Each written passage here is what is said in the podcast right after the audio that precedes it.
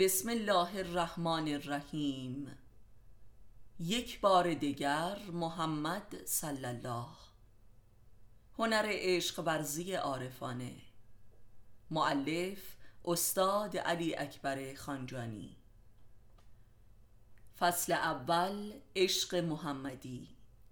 صفحه پنج. بسم الله القدوس. یک. اگر آدمی هنر عشق ورزی روحانی با جهان و جهانیان را در عالم خاک بیاموزد زمین را بهشت موعود می سازد دو تمام بدبختی و دردهای آدمی در زندگی دنیا حاصل ابتلای روح به ماده جهان است. سه روح آدمی در حیات خاک به تملک و تمسخر جهان در می آید و این است راز همه مفاسد و عذابهای ویرانگر انسان در جهان. چهار. همه مالکیت های مادی و معنوی و عاطفی آدمی در جهان عملا تملک وجودش به واسطه جهان است و این راز همه زجرهای او در جهان است. پنج. همه مالکیت ها و تعلق ها نهایتا تبدیل به مالکیت عاطفی و قلبی می شود و حتی مادی ترین مالکیت ها تبدیل به انواع عشق می شود.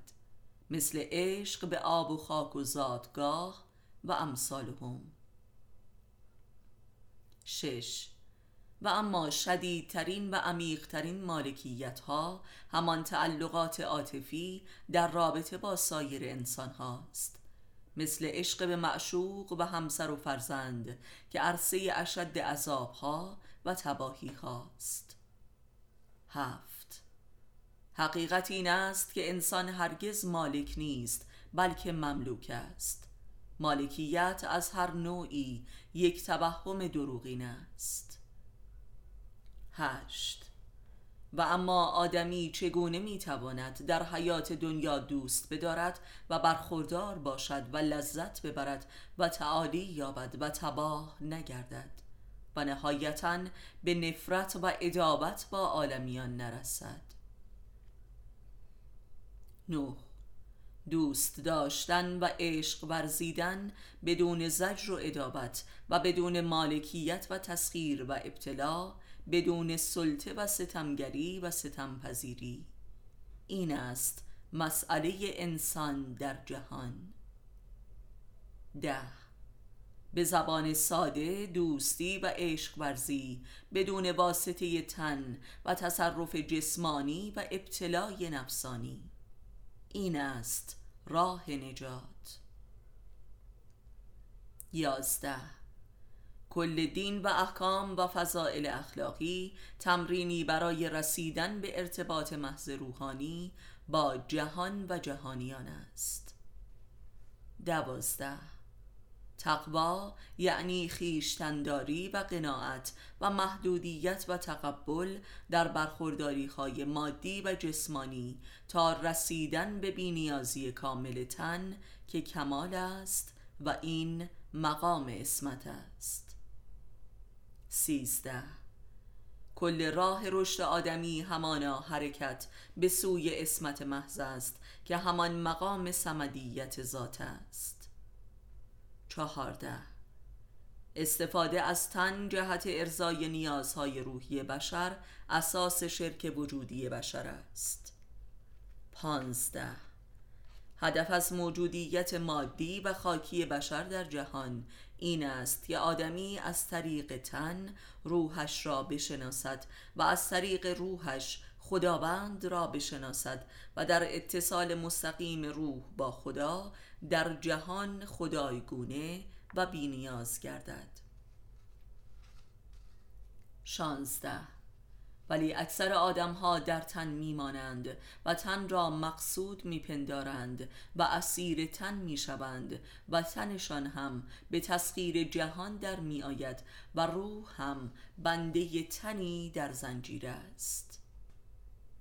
هفته تلخ چشمان نظر به میوه کنند. ما تماشا کنان بستانیم. این سخن سعدی بیان ساده برخورداری روحانی و عشق ورزی عرفانی در جهان است. هجده.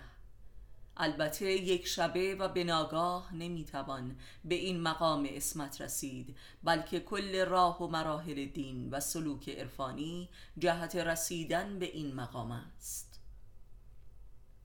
19 در حدیثی آمده که مؤمنان در آخر زمان با یاد خدا شکمشان سیر می شود این مقام اسمت است که یک مؤمن در آخر زمان وجود خود در سیر و سلوک عرفانی بدان نائل می آید بیست. چون روح آدمی در تن خود قرار گیرد و جلوس نماید و در خیش باشد این قلم رو به اسمت و بینیازی جان است. بیست و یک. شدیدترین و عمیقترین ابتلا و اسارت آدمی از نیاز جنسی و در جنس مخالف است و این مهد همه مفاسد و امراض وجود است. پس درک و تمرین برخورداری روحانی از این رابطه حیاتی به مسابه قلب همه معارف آزادی بخش روح انسان است. 22 این همان برقراری رابطه بالاتنی با جنس مخالف است که رابطه پایین تنعی را به عزت و سلامت میرساند و به حد اقل ممکن کاهش می‌دهد. 23 هرچه رابطه بالاتنی با جنس مخالف کمتر و بیریشه تر باشد.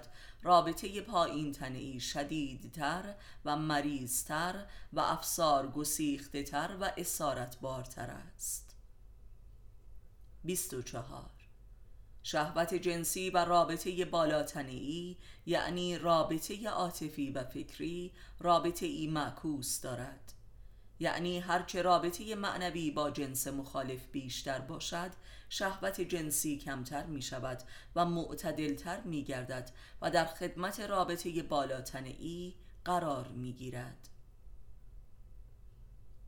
25 آنجا که رابطه بالاتنعی نیست شهوت افزایش مییابد و گاه افسار گسیخته شده و به تشنج و نفرت و تجاوز و انتقام می انجامد و مبدل به نیروی مخرب و ضد حیاتی می شود 26 اوج و کمال رابطه بالاتنی به طور متقابل نهایتا به بینیازی رابطه شهوانی و پایین تنعی می رسد 27 همه روابط آدمی با جهان و جهانیان در همه عرصه های حیات مادی مشمول قانون مذکور است.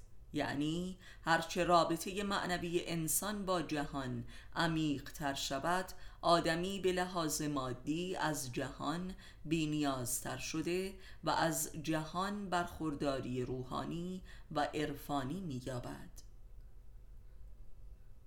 28 یعنی معرفت انسان درباره جهان که حاصل معرفت او درباره خیشتن است به استقلال و سلطنت روحانی او در جهان می انجامد. 29 شناخت و ارتباط با جهان از طریق خیشتن و شناخت و ارتباط با جهان از طریق علوم و فنون آریه‌ای اولی به بینیازی و برخورداری روحی و عرفانی منجر می شود و دومی به اسارت انسان. سی. بینیازی انسان از جهان به معنای فقدان رابطه نیست بلکه به معنای اوج و کمال و عمق رابطه است. سی و یک. بی ارتباطی انسان با جهان و جهانیان است که آدمی را در یوزه و اسیر جهان می کند. سی و دو. ارتباط بیواسطه انسان با جهان و ارتباط با واسطه انسان با جهان. اولی به استقلال و ارتباط روحی می‌رسد و دومی به اسارت و ارتباط فیزیکی محض. سی و سه. ارتباط بیواسطه همان ارتباط عرفانی است. سی و چهار. ولی هیچ کس به تنهایی و به خودی خود قادر به برقراری ارتباطی عرفانی با جهان نمی شود بلکه در رابطه ای از عشق عرفانی که عشق بالاتنی و الهی است ارتباط عرفانی و جهانی ممکن می شود و استقلال و سمدیت ذات فعال می گردد. سی و پنج. دوست داشتن کسی برای خدا یعنی خدایگونگی کسی را دوست داشتن اساس عشق عرفانی است. سی و شش. عشق عرفانی حاصل دوست داشتن مردم برای خدا و دوست داشتن خدا در مردم و دوست داشتن خدایگونگی مردم و الوهیت آنهاست. و این حاصل آن است که آدمی به خدای در خیشتن رسیده باشد و لذا خداوند را در دیگران هم درک کند و لذا برای خدا با دیگران دوستی کند برای رسیدن به خدا و دیدار با او. سی و هفت. آنکه عاشق بر جمالی است در حقیقت عاشق بر جلبه ای از نور جمال خدا در بشر است. پس اگر خداییت معشوق را جستجو و تبعیت نکند و حقوق الهی را رعایت ننماید این عشق را به ادابت بدل می کند و در غیر این صورت به عشق عرفانی می رسد که درب رستگاری است. سی و هشت. ارتباط عرفانی ارتباط خودی و بیواسطه است. یعنی ارتباط خدایی است. و در رابطه جز خدا حاکم نیست و جز از خدا سخنی نیست و این رابطه مقصدی جز خدا ندارد. سی و نوخ ارکان عشق عرفانی عبارت است از معرفت، اسمت، صداقت، راز دل و خدمت بی و منت و ایثار یک جانبه از هوای نفس. چهل. در عشق عرفانی تمام مراحل وسال تا معراج تماما وسال چشم و نگاه و هوش و حواس است. و عیش عرفانی عیش لقا و هوش و فهم و اتحاد احساس و ادراک است که در اوجش به لقاء الله می‌رسد که منظور عشق است و کمال عیش. در این عیش و عشق تن هجاب و مانع به سال است و باید از آن فرا رفت و حد اکثر به سال جسمانی به قول حافظ شیرازی نیم بوسه ای بیش نیست. زیرا کمال رسالت تن در عشق عرفانی این است که جمال روح را آشکار می سازد و به عرصه دیدار می آورد و البته دیدار با حق است. چهل و یک. رابطه پایین ای اگر در استمرار رابطه بالا ای و عرفانی باشد می‌تواند منجر به جهش و معراج روحانی شود. و در غیر این صورت قلم رو به رسوخ شیطان در قلوب طرفین رابطه است و لذا روابط پایین تنهی حتی در زناشویی عموما به نفرت می انجامد و هر رابطه ای پدید آورنده یک قده چرکین در نفس طرفین است که بذری از کینه است. چهل و دو تا رابطه بالاتنهای قابل قبولی پدید نیامده باشد. رابطه پایین تنعی در حکم تجاوز و زناست و این چنین حسی به نوعی در هر یک از طرفین رابطه احساس می شود که شبیه حسی از خیانت است زیرا آنچه که دو انسان را ذاتا محرم می سازد رابطه قلبی و فکری است. و رابطه عرفانی عمیقترین رابطه معنوی و روحی بین دو انسان است که آن دو را مبدل به روحی واحد می سازد و این وحدت است که اساس عروج روح می باشد چهل و سه. رابطه پایین تنعی اگر به خدا نرسد حتما به شیطان می رسد چهل و چهار. آنچه دو انسان را محرم می کند ایمان واحد و آرمان و اعتقاد واحد است و طرز فکر واحد و نه امیال و آرزوهای دنیوی مشترک. اشتراکات مادی مطلقا موجب محرمیت نمی شود زیرا در این صورت اکثر آدم ها دارای نیازها و آرزوهای مادی مشترک هستند. چهل و پنج منشه همه مفاسد و مظالم بشری مالکیت پرستی است که اشد آنها مالکیت بر دیگر انسان هاست که اساس آن مالکیت زناشویی است و سلطه انسانی بر انسان دیگر تحت عنوان زناشویی. به اساس حس مالکیت در زناشویی که یک مالکیت جسمانی شهوانی است ابتلا و اسارت جنسی است که حاصل فقدان رابطه بالاتنی بین زن و شوهر می باشد. چهل و شش. در زناشویی فاقد عرفان و رابطه معنوی تن زندان ابد روح است. و هر یک در تن دیگری محبوس و در عذاب است و لذا این رابطه جبران به سوی کینه و انتقام می رود. چهل و هفت. نژاد وراست و مالکیت و خانواده بزرگترین و قسم خورده ترین خسم حقیقت و عدالت و عشق و معرفت است. و لذا عشق عرفانی در قلم رو به خاندان محلی از اعراب ندارد. چهل و هشت. چون والدین منی چون فرزند منی و چون همسر منی باید مرا به تمام و کمال تصدیق کنی و اطاعت نمایی. این است منطق حاکم در روابط نژادی که تجسم ظلم و حماقت و کفر است. چون از تن توام و از تن منی و به من وصلت تنی داری پس مال منی.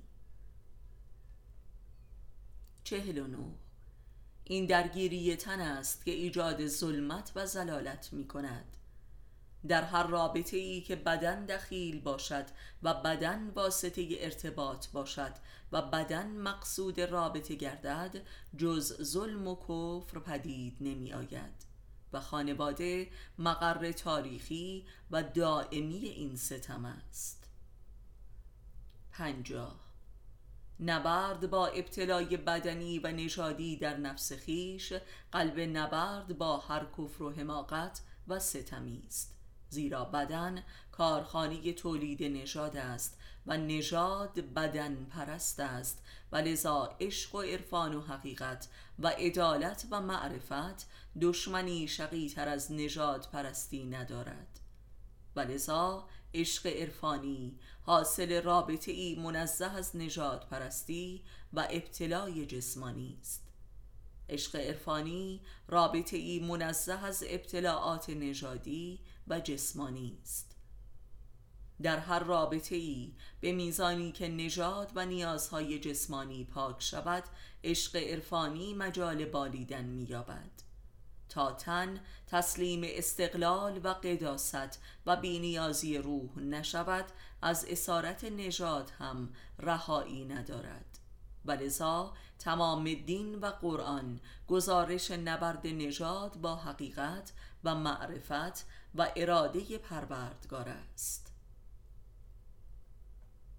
پنجاه و یک این که به قول قرآن کریم همسر و فرزند خسم آشکار ایمان هستند دال بر کفر ذاتی نژاد در قبال حق است که هسته مرکزی آن همسر و فرزندان می باشند و این بدان معناست که آنان که به لحاظ بدنی و فیزیکی نزدیکترند به لحاظ باطنی و قلبی و روحی دورترند. اینان چون دور شوند نزدیک می شوند بیگانه را برخیش و نژاد خود گزیدن اصل دین و حقیقت است و معنویت و عشق. در غیر این صورت تمام معنویت و عاطفه در قلم رو به نژاد نابود می شود پنجاه دو عشق عرفانی نوری است که از جانب خداوند بر قلبی میتابد که قلبش از نژاد پاک شده باشد. نور ولایت و امامت ائمه خدا و مردان خدا بر دلی می نشیند و آن دل را زنده به حق می کند که از همسر و فرزند و خاندان پرستی پاک شده باشد. زیرا پاک شدن از نژاد پاک شدن از هسته مرکزی دنیاست. و این همان پاک شدن از انانیت است و پرستش نفس اماره و ظالم. پنجاه و سه. بنیاد نبوت ها بر این نبرد و خود براندازی ژنتیکی است. کل حیات و نبوت ابراهیم علیه السلام در نبرد بر علیه پدر و همسر و فرزند بنا شد و به امامت رسید یعنی نژاد از پس و پیش چو از دل پاک شود دل به مقام حال رسیده و محل تجلی حق گردد. پنجاه و چهار. کندن از نژاد کندن از تاریخ و زمانیت است. کندن از تنیت و منیت است. کندن از مکان و زمان است. کندن از بقای فانی است و پیوستن به فنای باقی و اتحاد با نزاد یعنی خداست. کندن از نژاد تحقق سوره توحید در بشر است. پنجاه و پنج. آری نژادت همسر و فرزندان و والدین و خاندان و عزیزانت تهدید می کنند آق می کنند نفرت می دارند خیانت می کنند انتقام می گیرند تا تو را از خدا و نزاد باز دارند. پنجاه و شش.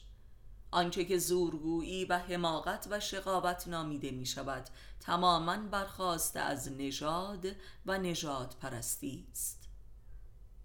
پنجاه و هفت. کندن از نژاد کندن از اسارت فضا زمان است و عروج به قلمرو ما برای طبیعت است و پیوستن به جاودانگی. پنجاه و هشت.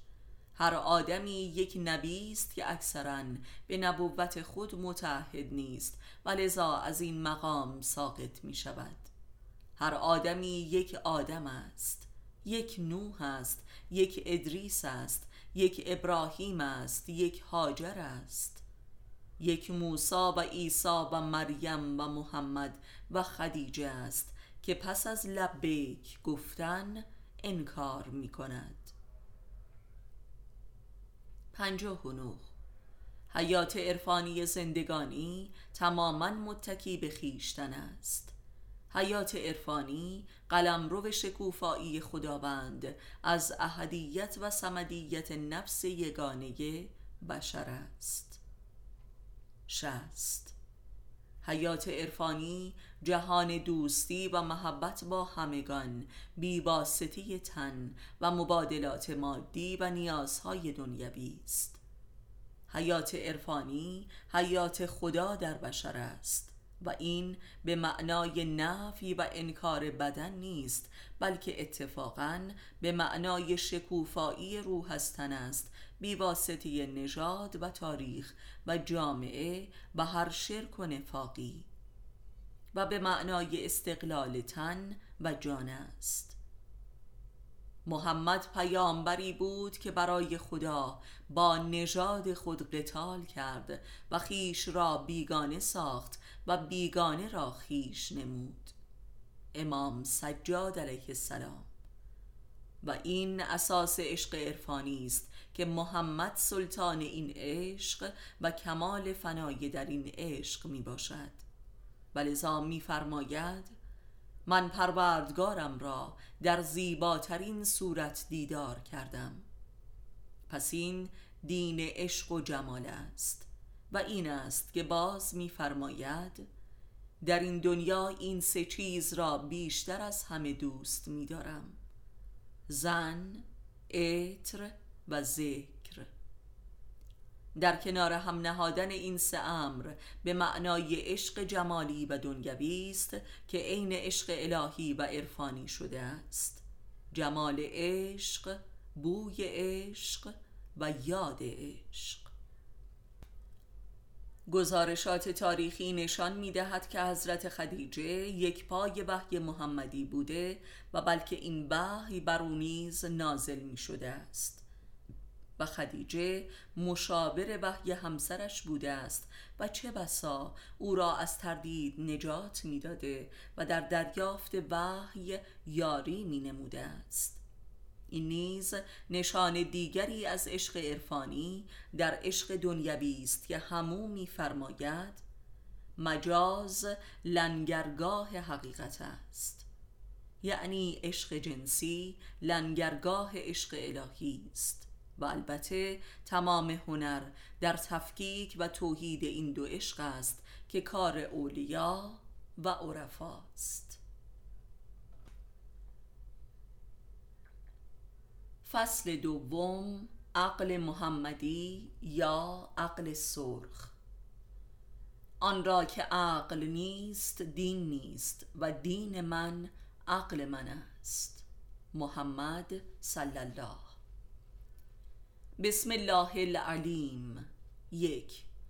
محمد صلی الله می‌گوید که عقل برای فهم کردن نیست بلکه برای عبودیت است. این تعریفی از ماهیت عقل در انسان است در حالی که حتی اکثر علمای دینی هم عقل را عنصر ادراک و شناخت میپندارند و بس. دو. اگر عقل عنصر عبودیت است پس کارگاه پرستش و عشق ورزی با پروردگار است. سه.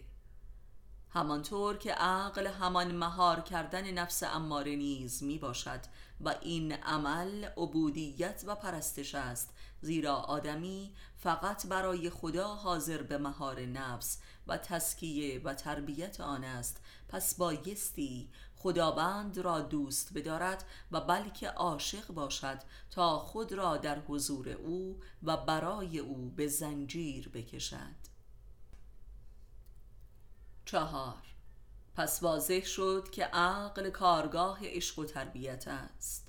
یعنی عقل حاصل دوست داشتن خداست که منجر به تقوا و مهار نفس می شود تا آنجا که کل روح نفس آدمی در اراده خداوند فنا می شود و این مقام اخلاص و عباد الله المخلصین در قرآن است که مظهر اراده و فعل الهی هستند که این از قدرت عشق انسان به خداست.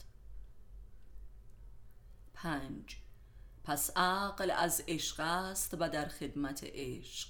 و این همان معنای عقل سرخ در نزد عارفان و خاص سهروردی شهید است.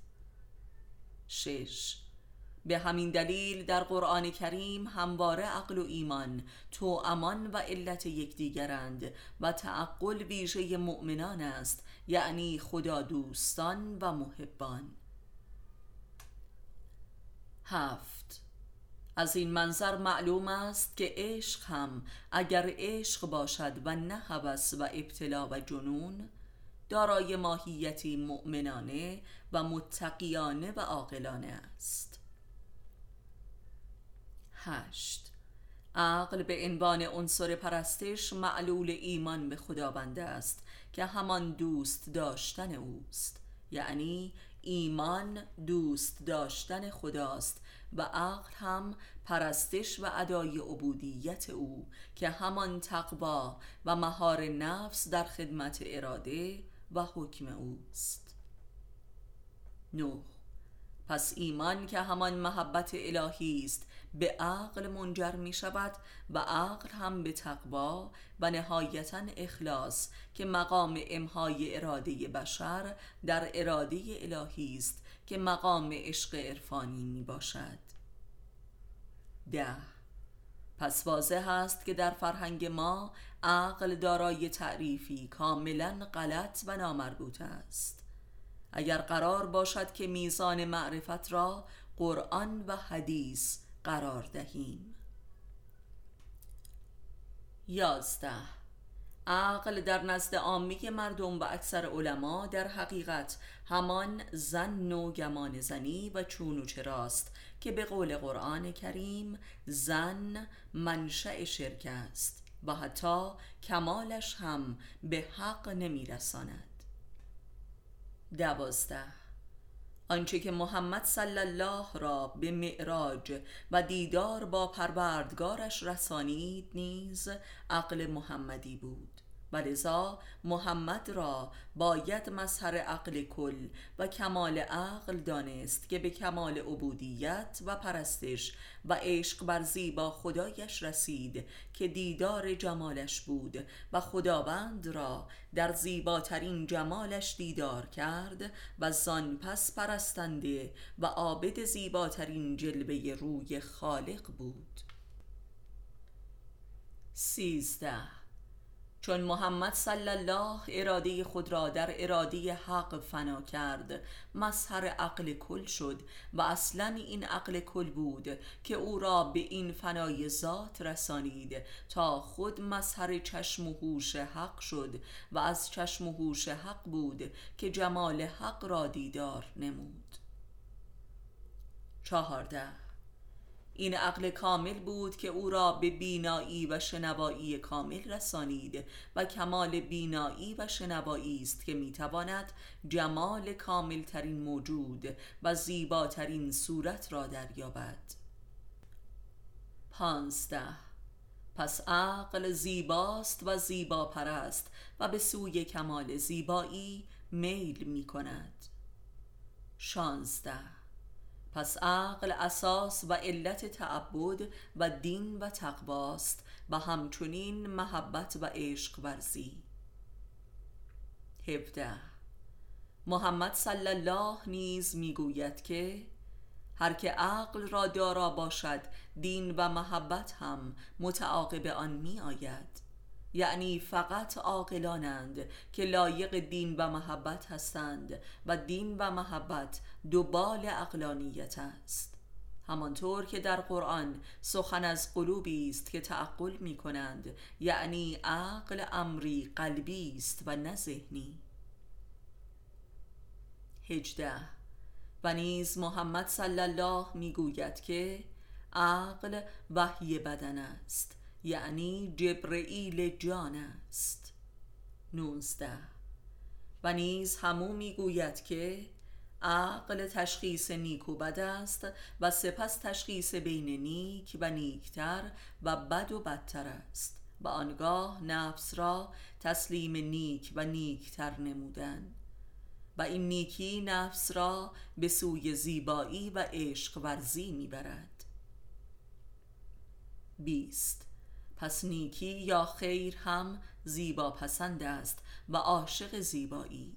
چرا که جمال آدمی جلوه ای از جمال خداست و عشق جمالی عشق الهی است و این نیکترین نیکی هاست 21 و هر که زیبا را دید زیبا می شود و این برترین اجر عقل به صاحب خیش است همچون محمد که تنها جمالی در عالم خاک است که بر آن سلام و صلوات می شود و حکم خدا بر این امر است که خود او قبل از همه بر جمال محمد صلوات نمود و مؤمنان را هم به این کار فرمود و این برترین عبودیت است یعنی پرستش جمال کسانی که جمال حق را دیدار کرده اند و این است کمال عقل سرخ.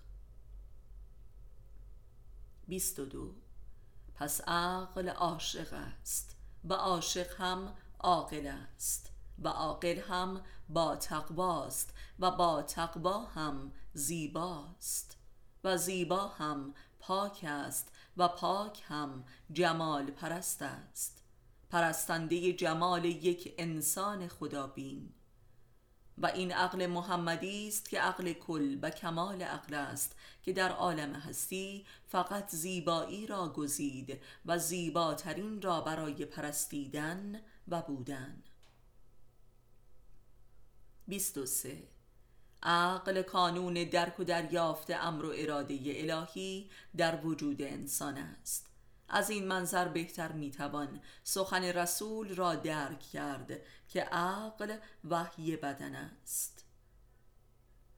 24 محمد صلی الله فقط عقل کل نبود بلکه کامل کننده عقل در فطرت انسان نیز بود و این خود اساس ختم نبوت است زیرا عقل خلیفه جبرئیل در وجود است. 25 محمد صلی الله کاشف و بانی جبرائیل وجود انسان است و این جبرائیل را تحویل انسانیت داده است.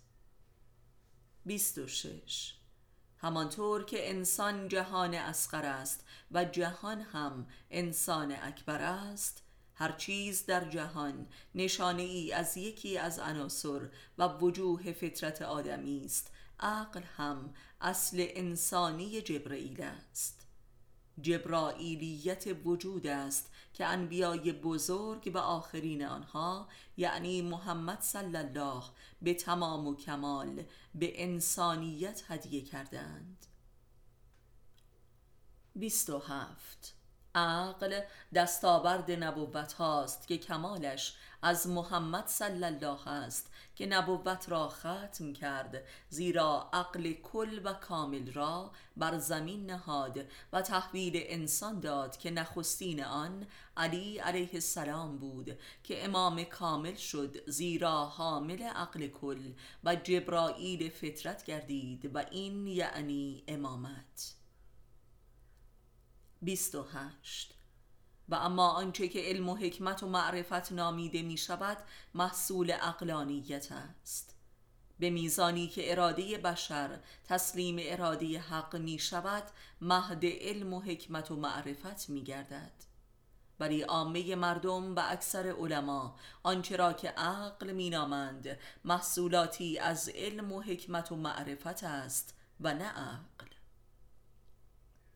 29 پس این درست است که حکیمان و عارفان اسلامی عقل یا عقل فعال را همان جبرائیل می دانند منتها تفکیک عقل فعال از عقل محض یک تفکیک یونانی در فلسفه است زیرا عقل در معرفت اسلامی همان عقل فعال است چرا که کارگاه تبدیل نفس بشری به نفس واحده الهی است که نفس آدمی را تسلیم اراده حق می کند و این تماما همان افعال آدمی در زندگی است. سی. در حقیقت جبرئیل همان فرشته عقل است که اقلانیت فطرت را در آدمی زنده و فعال می کند و انبیای الهی نخستین کسانی بودند که بدین گونه زنده به عقل شدند و کتب آسمانی چیزی جز کتب اقلانیت نیست. عقل مکتوب عقل منقول عقل انتقالی از نبی به مردم. سی و یک. امامت خورشید اقلانیت در تاریخ است. به زبان دیگر امام خود یک جبرائیل در صورت بشر و بشری جبرائیلی است که نهایتا همچون علی علیه السلام به مقام رهبری و هدایت ملائک نائل می آید و این معنای عقل کل است که تبدیل به قطب عالم امکان می شود که مقام امام مبین در قرآن کریم است که هر چیزی در جهان هستی متمرکز است در وجود امام آشکار. سی و دو. عقل قدرت دریافت اراده حق و تعمیم آن بر اراده خیشتن است. پس این دریافت مستلزم ادراک و علم و حکمت و معرفت درباره حق است. پس ادراک آدمی از هر حیث خدمتگزار عقل است و عقل همان قدرت اجرایی علم و معرفت و ادراک می باشد سی و سه. پس عقل اساس و محرک تفکر و قوه ادراک بشر است. سی و چهار. همانطور که طبق معرفت قرآنی عقل از قلب است پس این عشق است که به ذهن امر به تفکر و فهم و درک اراده حق را می نماید یعنی علم و معرفت و حکمت جملگی مولود عشق است همانطور که عشق گوهره و زیربنای عقل است. سی و پنج آن امانت الهی که زمین و آسمان ها تا به تحمل آن را نداشت و آدمی پذیرا شد عقل است که دریافت کننده اراده خداوند است. پس عقل ظرف دریافت اراده حق است. پس عقل عنصر اختیار و انتخاب نیز هست. ولذا انسان بی عقل فاقد اراده و غرق در قرایز حیوانی است. سی و شش. پس آن امانت الهی به بیان دیگر همان گوهره آزادی است که معنای دیگری از عقل است. سی و هفت. پس آدمی به واسطه عقلش مسئول است زیرا به واسطه عقلش صاحب اختیار و آزادی اراده است و اصلا صاحب اراده است زیرا اراده همان اختیار است. سی و هشت. علم همان علم عقل است یعنی دانایی و خانایی عقل. درک یافته های الهی فهم اراده الهی در خیشتن پس این علم نیز علم لدنی و الهی است همانطور که حکمت که به مسابه قانون اساسی عقل است و معرفت که درک شهودی و وجودی اراده الهی به واسطه عقل است. سی و نو در حدیث قدسی آمده که عقل نخستین مخلوق خداست و این بدان معناست که عقل نخستین برونفکنی خداوند است که همان برونفکنی اراده او و نور اراده اوست که اساس خلق سایر مخلوقات است. چهل. پس عقل به معنای یافتن همان وجود یابی است یعنی آن گوهره ای که وجود به واسطه آن یافته می شود چهل و یک. پس انسان عاقل انسان صاحب وجود است. همانطور که صاحب اراده است. چهل و دو. پس عقل همان وجود یا یا وجود دان است. وجدان خانه وجود. چهل و سه. پس اگر انسان تنها موجودی است که می‌داند که هست به واسطه عقل است. زیرا آنکه نمی‌داند هست نیست. چهل و چهار. و طبق قول قرآن امر و اراده خدا همان روح است. ولذا جبرئیل که نام دیگرش روح الامین یا روح القدس است حامل روح برای انسان است که نور عقل را داراست. چهل و پنج. به بیان دیگر جبرئیل نور عقل را به آدم داد تا به واسطه آن روح را در ذات ازلی خود دریابد که همان اراده خداست. چهل و شش. همانطور که مادر با القا و تلقین الفاظ به کودک موجب به یاد آوردن کلمات الهی در ذات کودک می شود تا زبان کودک باز شود و کلمات خدا را در ذات خود استخراج کند جبرئیل هم با تلقین روح به نبی موجب تحریک و جنبش روح در ذات نبی می شود که کمال این واقعه در محمد رخ نمود که به امامت ذات رسید که همانا دریافت کل اراده و روح و عقل کامل بود و لذا نبوت ختم شد.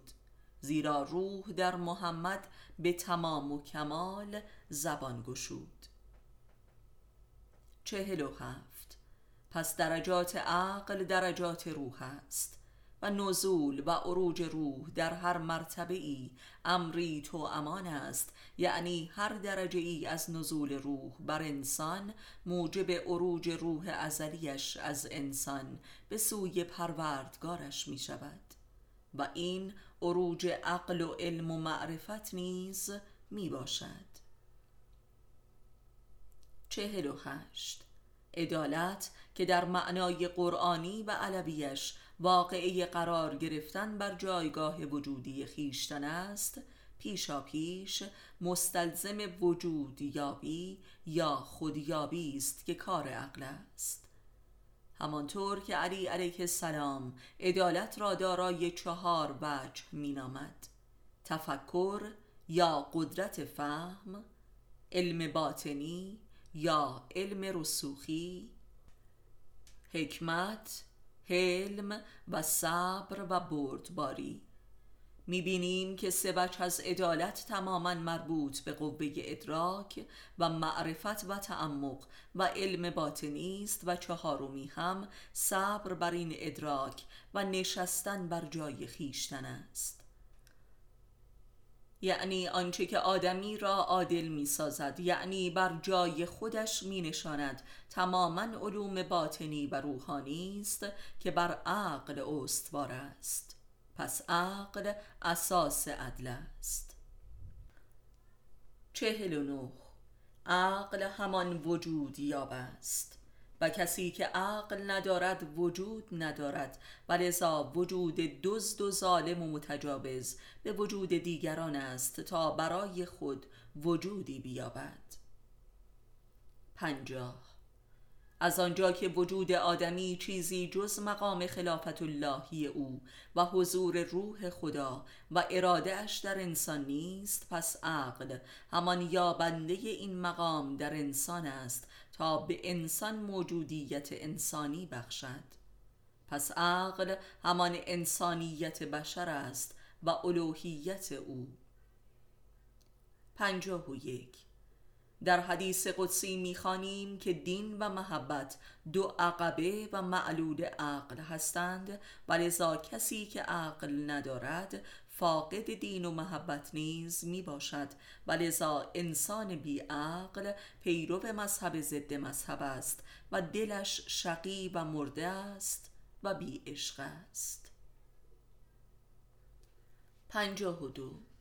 همانطور که می‌دانیم آخرین پیامبر خدا در وصیتش امت خود را دعوت به اطاعت از کتاب و سنت نمود و این را تنها راه هدایت نامید.